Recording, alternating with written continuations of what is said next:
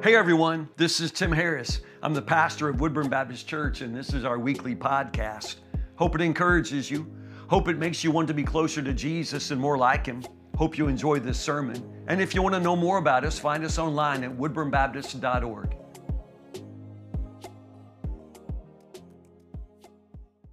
Good morning. Oh, that was weak. Good morning. That's a little better. Uh, my name is Jason. I am the youth and young adult pastor here at Woodburn Baptist. I'm not Tim Harris. I'm sorry. Um, I told the other services, I know it's like going to a concert to see like Dolly Parton, a legend, and getting me. I'm so sorry. But um, we are going to follow scripture. We're going to just look at what God has in store for us. Um, I just am thankful for the opportunity to share with you guys. So thank you for just kind of bearing with us. Um, this season, I know today is not the the best representation, but it's been a pretty amazing fall so far, right? It's been beautiful, it's been sunny, it's been uh, crisp, cool air, but not so cold, been just perfect, I feel like, the last couple weeks. Um, and this season's kind of my favorite, just the last four months, I guess, of the year.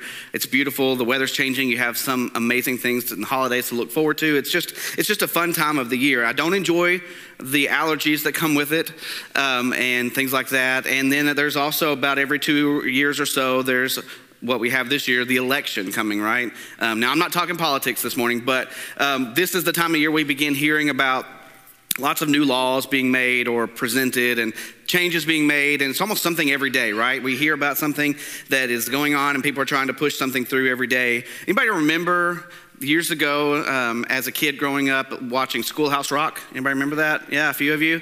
Um, I'm just a Bill. Remember that song, little Bill, cartoon guy running around? He just kind of gave us the process of how a bill is made into a law, right? That goes to, to D.C. and presented to the House and Senate and all that stuff, and it has to go through and, and then eventually becomes uh, a law after the president signs off on it. And I know there's a lot of intricacies involved in that, but that's the basics of it.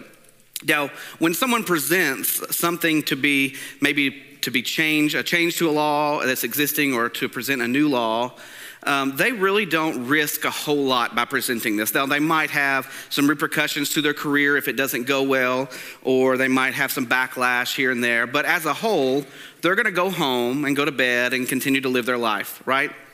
Now, contrast that to ancient Greece. I know that we don't hear a lot about what goes on in ancient Greece, but um, it's just interesting to me. So there's a there's a place in ancient Greece called Locris, which is now made up of several of our current cities in Greece. But um, they had a process of presenting laws and creating laws and things like that that was very unique.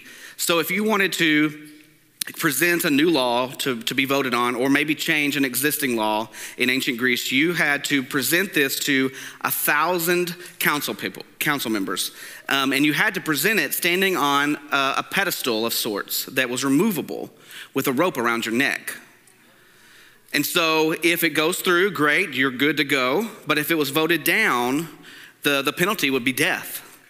Um, and as you can imagine, not many people presented laws to be voted on. In a period of 200 years, there was only one change made, one law that was changed.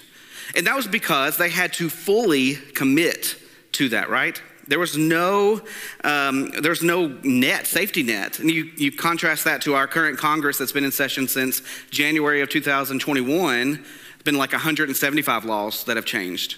Um, and the reason for that is because you can present something and not really have major consequences if it doesn't go through, right? There's no, there's no worries of that. So there, the commitment level is a little bit smaller. But in ancient Greece, you had to be 100% fully committed if you wanted to present this. And so we're going to be looking at a story that talks about commitment. It's in the book of Daniel, very familiar passage for you guys. Daniel chapter 3, you can go ahead and start turning there. Um, and the idea of being so committed to something. And as you're turning there, I want you to think through the commitments or things that you would consider as commitments in your life this morning. There's probably multiple things that you would consider yourselves committed to, uh, varying levels of time, varying levels of importance, maybe, uh, different types of people, maybe family members, friends, those kinds of things. You're committed to those relationships.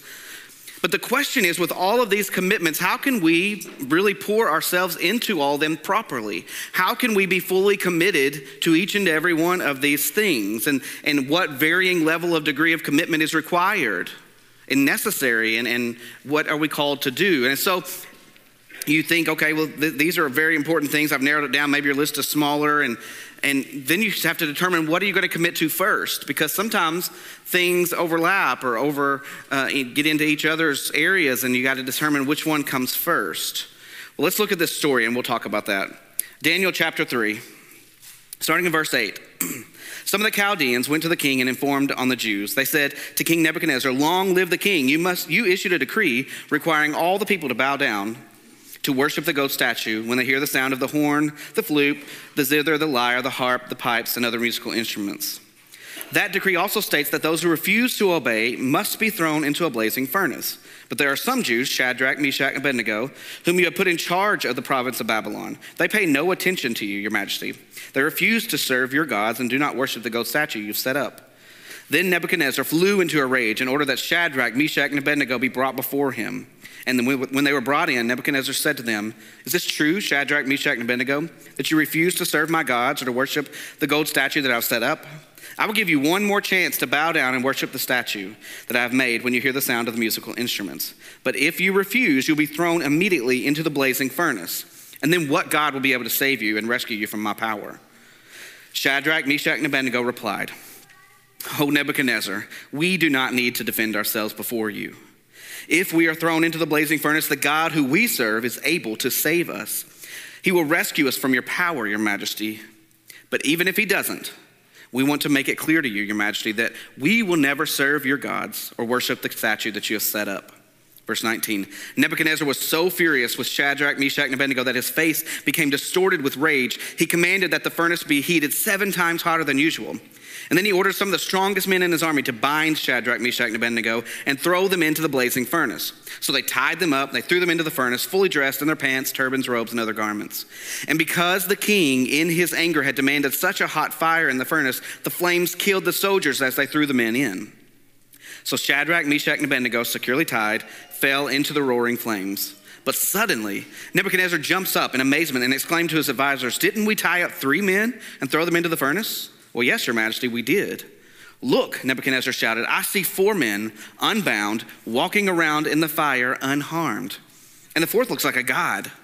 Then Nebuchadnezzar came as close as he could to the door of the flaming furnace and shouted, Shadrach, Meshach, Abednego, servants of the Most High God, come out, come here. So Shadrach, Meshach, and Abednego stepped out of the fire. Then the high officers, the officials, the governors, and the advisors crowded around them and saw that the fire had not touched them. Not a hair on their heads was singed, their clothing was not scorched, and they didn't even smell of smoke. Then Nebuchadnezzar said, Praise to the God of Shadrach, Meshach, and Abednego. He sent his angel to, to rescue his servants who trusted in him. They defied the king's command and were willing to die rather than serve or worship any God except their own. Therefore, I make this decree if anyone, whether their race or nation or language, speak a word against the God of Shadrach, Meshach, and Abednego, they will be torn limb from limb, and their houses will be turned into heaps of rubble. There is no other God who can rescue like this. Then the king promoted Shadrach, Meshach, and Abednego to even higher positions in the province of Babylon. Let's pray.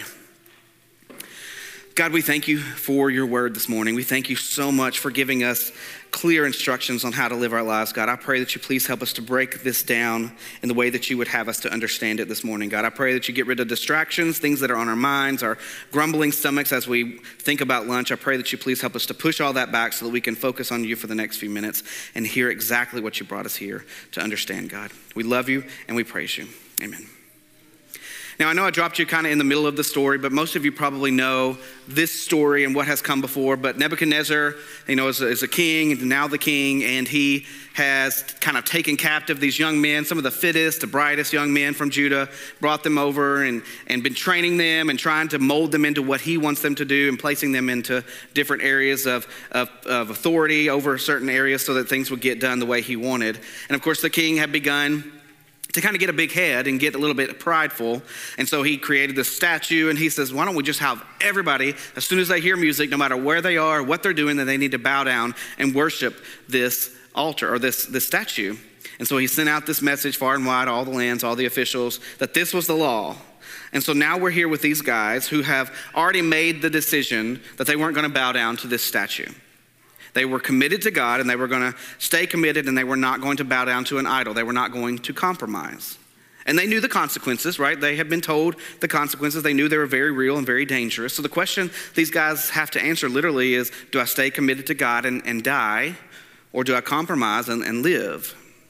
Now, there's a misnomer that's, that's going around, especially in the world, outside of the Christian faith, but there's the, the, idea that if you if you are a believer, if you're a follower of Christ, then your, your life will be kind of uh, empty of conflict. And that's if if I asked everyone in this room who is a believer, they would say that's absolutely not true. We know that's not true, right? If you're a believer, you're a follower of God, your life is still going to you're going to experience conflict in life.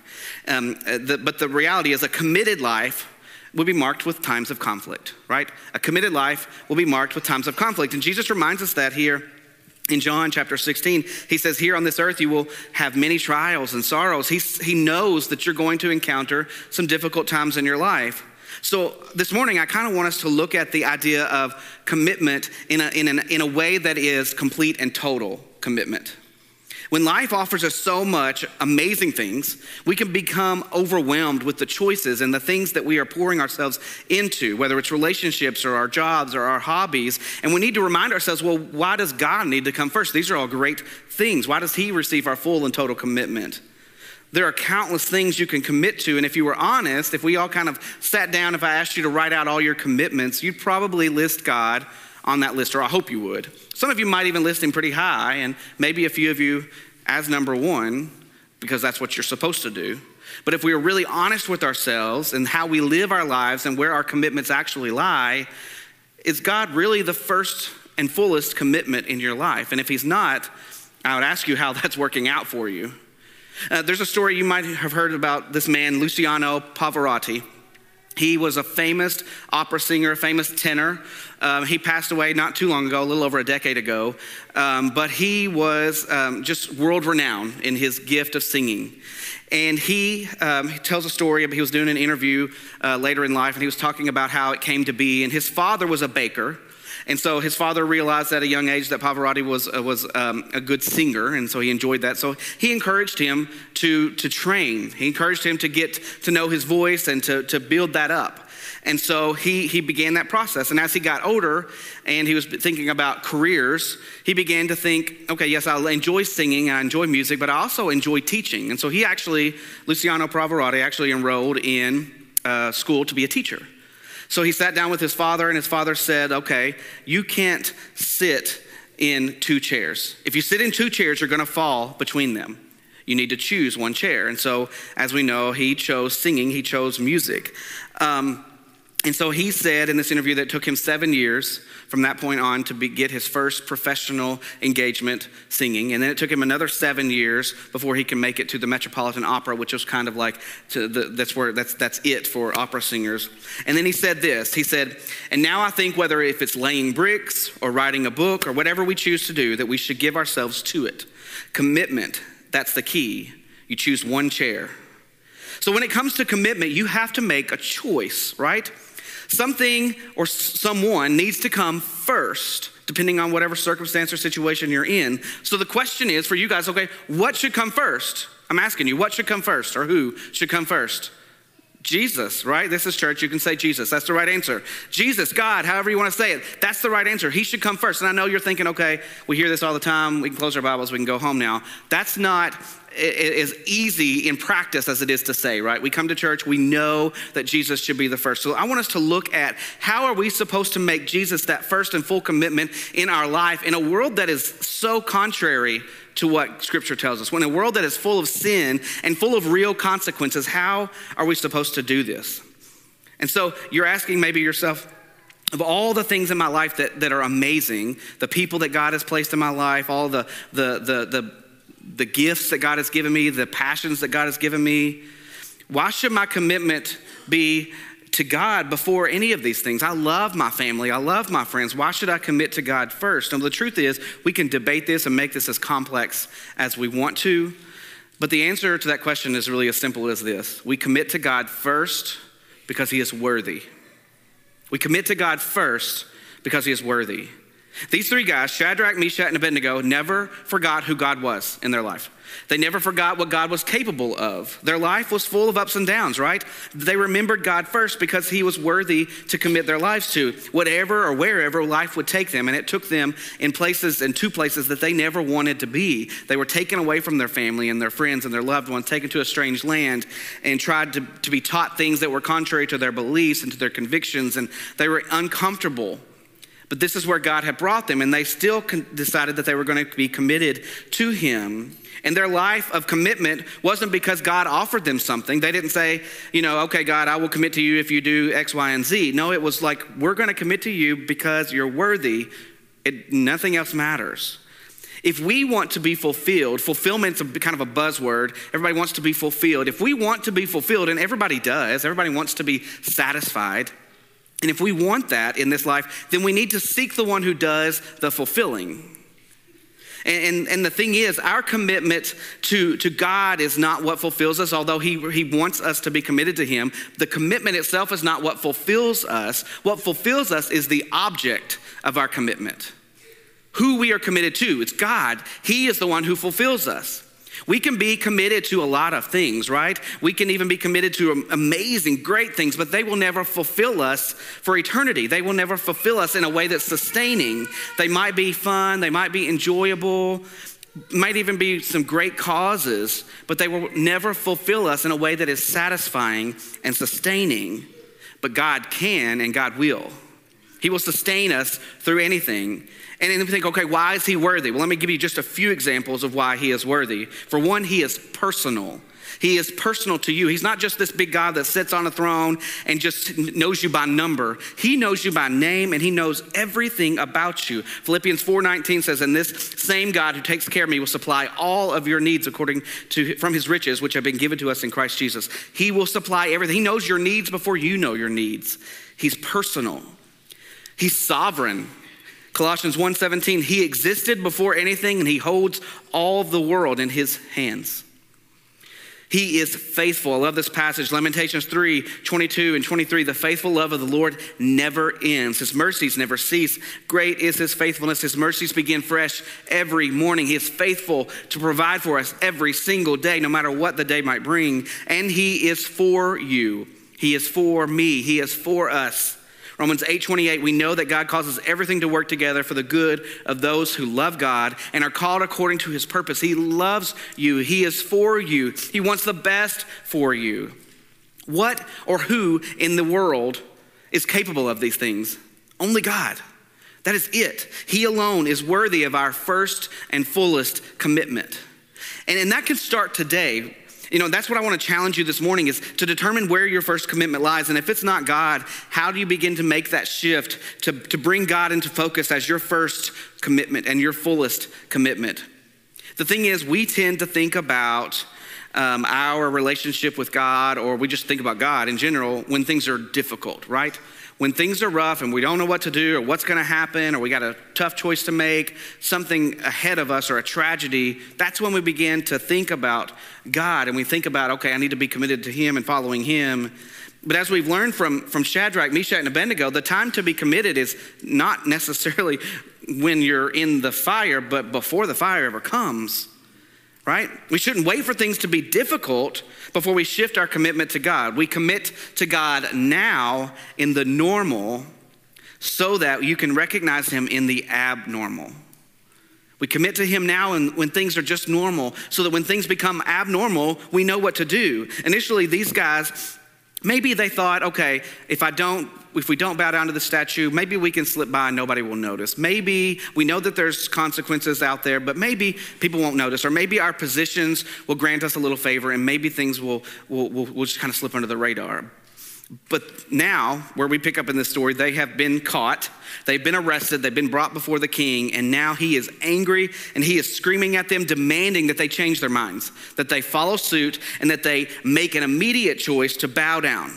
And so now they have this kind of heat of the moment choice to make with real consequences. Now, these guys were fully committed to God, right? They had been instinctively following Him. They did not just decide on this day that they were going to follow God. Or be committed to God. They had decided this long before, long before they were ever in this kind of pressure situation where they had to determine if they were going to be committed to God or face and face death or, or, or compromise. They had already decided that they were going to stay with God. They were going to, to they had already decided, you know, when my core convictions are challenged, this is what I'm going to do.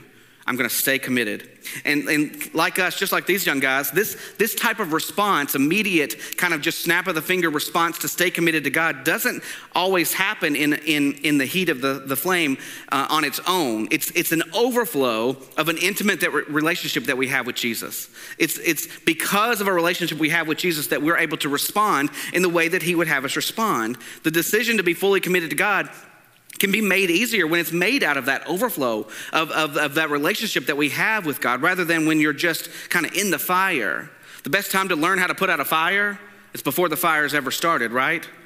You know, when firefighters, they train and train and train so that they understand how fire works, the different types of fire, the different types of fuel, so that when they are faced in, in, a, in a split second decision on how to address the flames in front of them, they know exactly what to do because they have built a relationship with it. Uh, a lot of you probably don't know this about me, but I love to ride motorcycles and four wheelers. Um, since I moved to Bowling Green, we live in a subdivision that's just not a lot of opportunity to do that. Uh, but I grew up on, on land and we had, um, you know, ATVs and things like that, and I just love to be out on those. And so we had a four wheeler that I just kind of, it became part of me. And um, I rode that thing hard. I rode it hours and hours and hours a day and spent a lot of time on it. So I knew it well. Uh, the thing was, I rode it so hard that the brakes were always going out. I wore the brakes out all the time. My dad uh, and I would change those. I say my dad and I, usually just my dad and I would watch um, and tell him what I think about it. But um, he would change the, the, the brakes on that all the time. But there were a lot of times you know, in between where we just didn't have, I just didn't have brakes.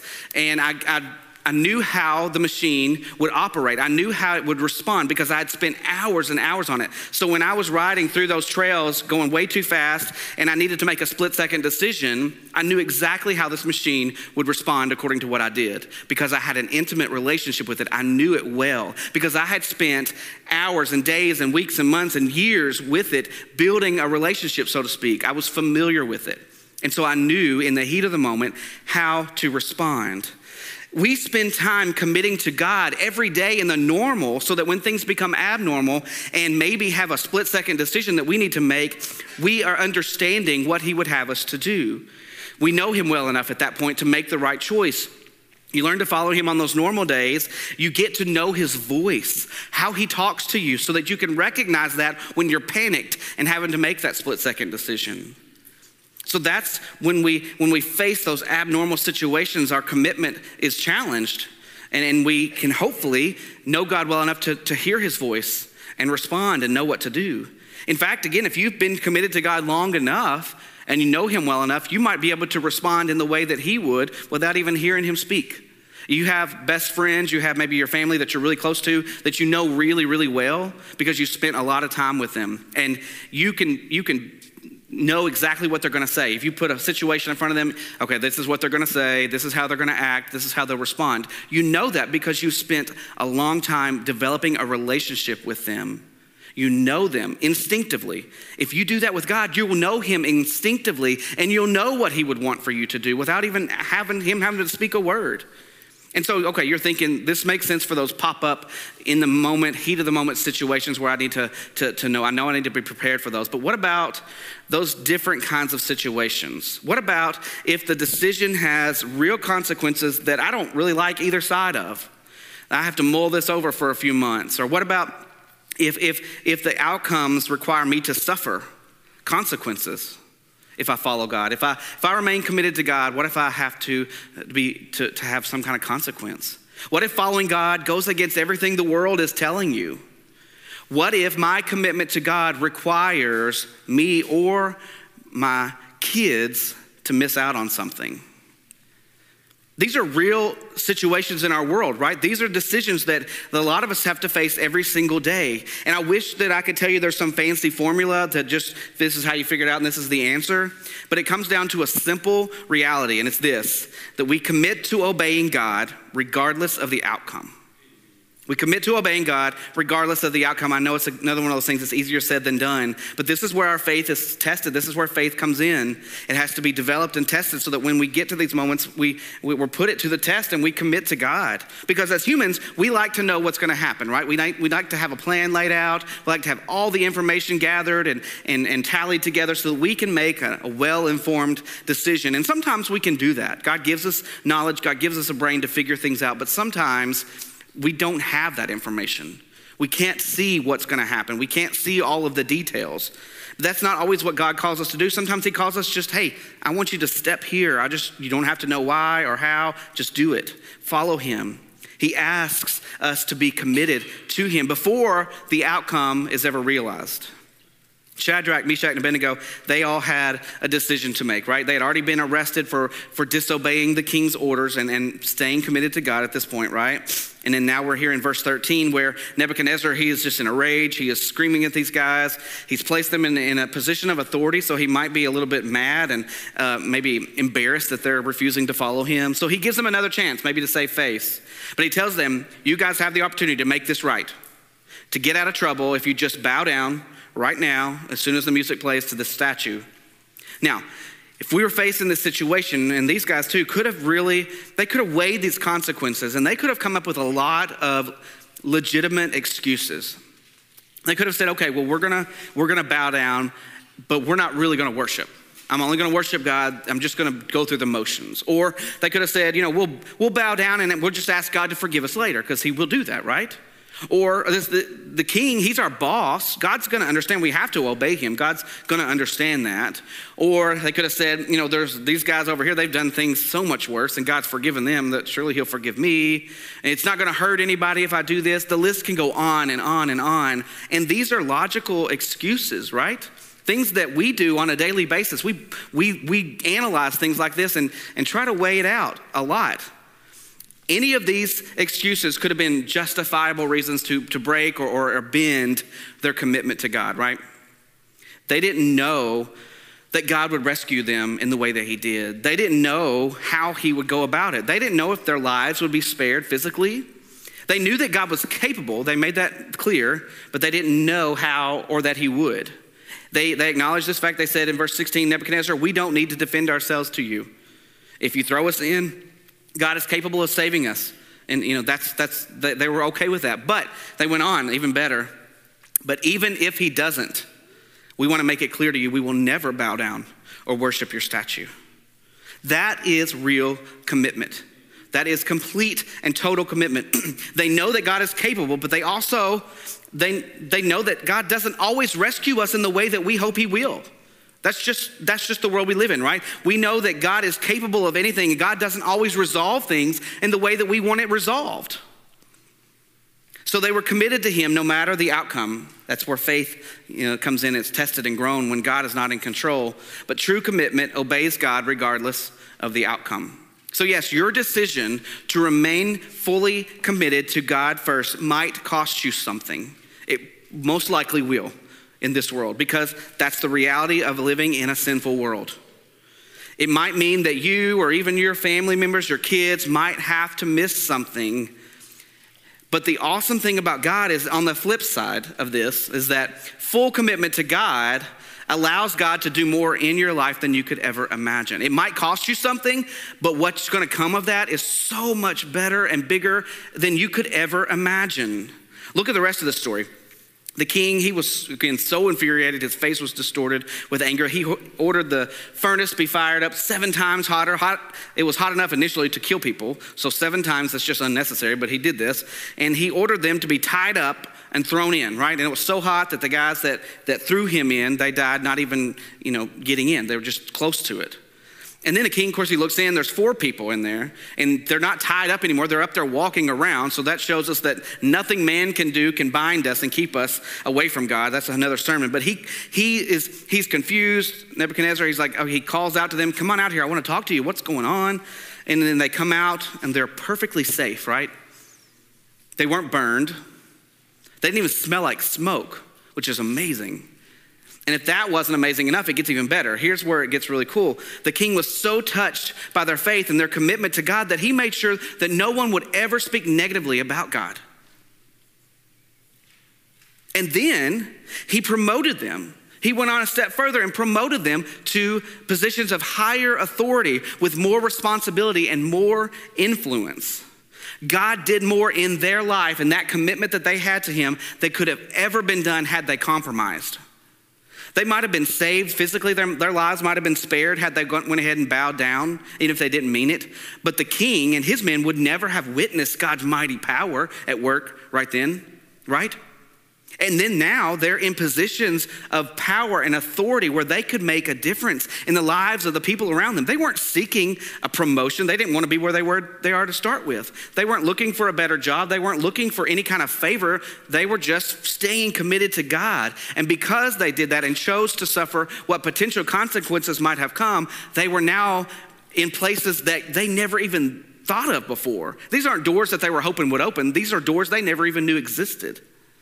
These were results they hadn't asked for or even thought of. When you commit to God, He will do more in your life than you can ever imagine. I grew up in a small town, small community. It's called Charleston, Kentucky, similar to, to Woodburn, um, except we're not in proximity to like Bowling Green, so there's just farms for as far as the eye can see. And um, but the church that, that I grew up in is very similar to Woodburn. And my parents were very active, and and so we were there. You know, before I was born. You know, from the womb on, I was in church. Um, I gave my life to Jesus at the age of seven. But it wasn't until I was 13 years old, I was actually at youth camp at Jonathan Creek, that um, God convicted me that I hadn't begun to develop a relationship. I wasn't fully committed to him at that point. I'd asked him to come in my life, and I had done that, but I had stayed at that infancy level uh, for those six years until I turned 13 and realized, you know what, I, I, I'm not fully committed to God. I need to develop a relationship with him.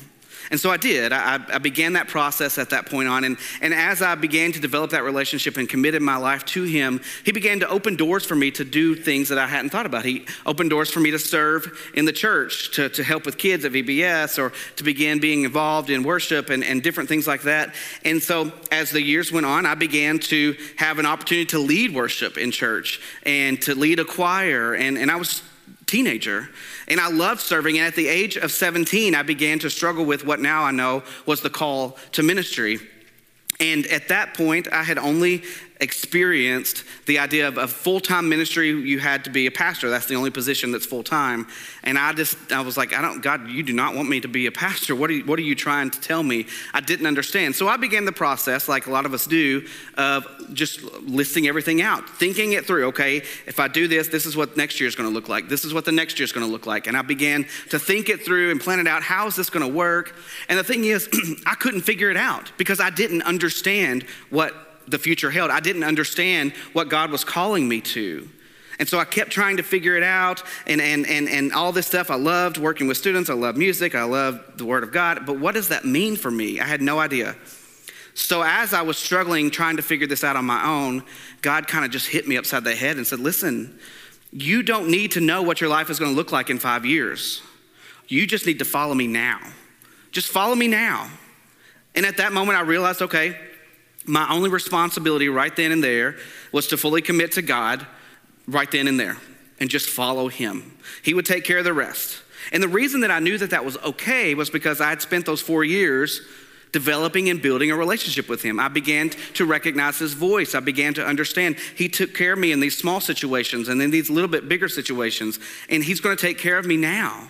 I had comfort with him because I had gotten to know him. So I did. I surrendered my call, surrendered to the call of ministry. And, and I remember telling God, okay, I don't know what this looks like, but I'm, I'm doing this, God. I'm following you.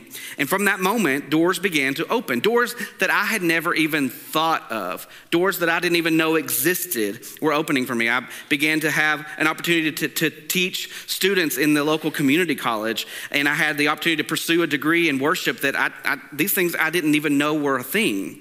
And as time went on, I began to see things unfold throughout my life that I never dreamed possible. And that led me, of course, to where I am today. And, and I've seen and experienced things that I, in my life that I could never have imagined before they happened. And looking back, it's just like amazing to see how God worked through those things just because I chose to commit my life to Him. Now, I'm not saying that I am anywhere near where I need to be in, in, in that relationship because there are days when I have to ro- constantly remind myself, you know, God first, God first. But that's what I do every single morning. You wake up and today, and it's I'm committing again to you, God, every day. Now, again, my life was far from conflict free. It still is, but struggles are just part of reality. But I learned through those struggles, whether they were great or small, that um, God was going to take care of me. Again, not always in the way that I dreamed or thought of or hoped, but in ways that were so much bigger than me. I wouldn't have experienced half of what I have in my life if I had chosen to compromise. If I had not stayed committed to God, I wouldn't experience the things that I have. We have this fear of commitment in our world, right? We have a fear of commitment because we don't want to miss out on something. If I commit to this, that means that I can't maybe do something else that pops up. Or we have a fear of commitment because we don't know what that commitment is going to cost us. So we have this fear and we, and we kind of pull back and we want to know how this is going to work out before I, before I fully commit and trust you, God. And that's just not how it works. True and total commitment comes before the outcome is realized because the reality is God's outcome is so much bigger and so much better than we can imagine. It doesn't mean it's going to be flashy. Bigger and better is not always flashy. Bigger and better is just better than what we could have imagined. It feels better, it's more fulfilling and more sustaining. Shadrach, Meshach, and Abednego, they had all committed their lives to God long before these events took place, right? They had built a relationship with God. They knew that He would take care of them. They didn't know how. They had decided to be fully committed to Him no matter what life threw at them. And even when they were faced with death, eh, they said, Even if God doesn't save us, I'm not going to compromise. I am not bowing down to your statue. God is worthy of our full and total commitment. And there's no better time to do that than now to give him your full commitment, no matter what the outcome might be. Because the truth is, when you do this, when you commit to God 100%, he's going to be faithful to do more in your life and through your life than you ever thought possible. So the question today is what are you committed to first? If it's not God first, then you need to reevaluate. And this doesn't mean that the people in your life are not priorities. You are committed to those relationships. You should be. It doesn't mean that you don't have responsibilities at work or, or with the other things in the world. It doesn't mean that you shouldn't be committed to all of these things that you enjoy and these relationships that you have in your life. You're commanded to love God and to love people, so do that. But first, commit to God and let Him give you everything that you need to fulfill those commitments that you have made in the world. To, to love people the way that they need to be loved, to care for people the way they need to be cared for, to do your job the way it needs to be done. So, before you can be the best dad or the best mom or the best son or daughter, before you can be the best accountant or realtor or farmer or waiter, before you can be the best anything, you commit to God, the one who gave you those things to start with. Then you can take care of your family and friends in, in the overflow that God has given you, that relationship that you have with Him. He is going to allow you to fulfill those commitments that you have made because He comes first. And when He comes first, He's going to give you the extra energy, energy that you need. He's going to give you the extra brain power that you need. He's going to give you everything that you need to fulfill those commitments that He's put in your life.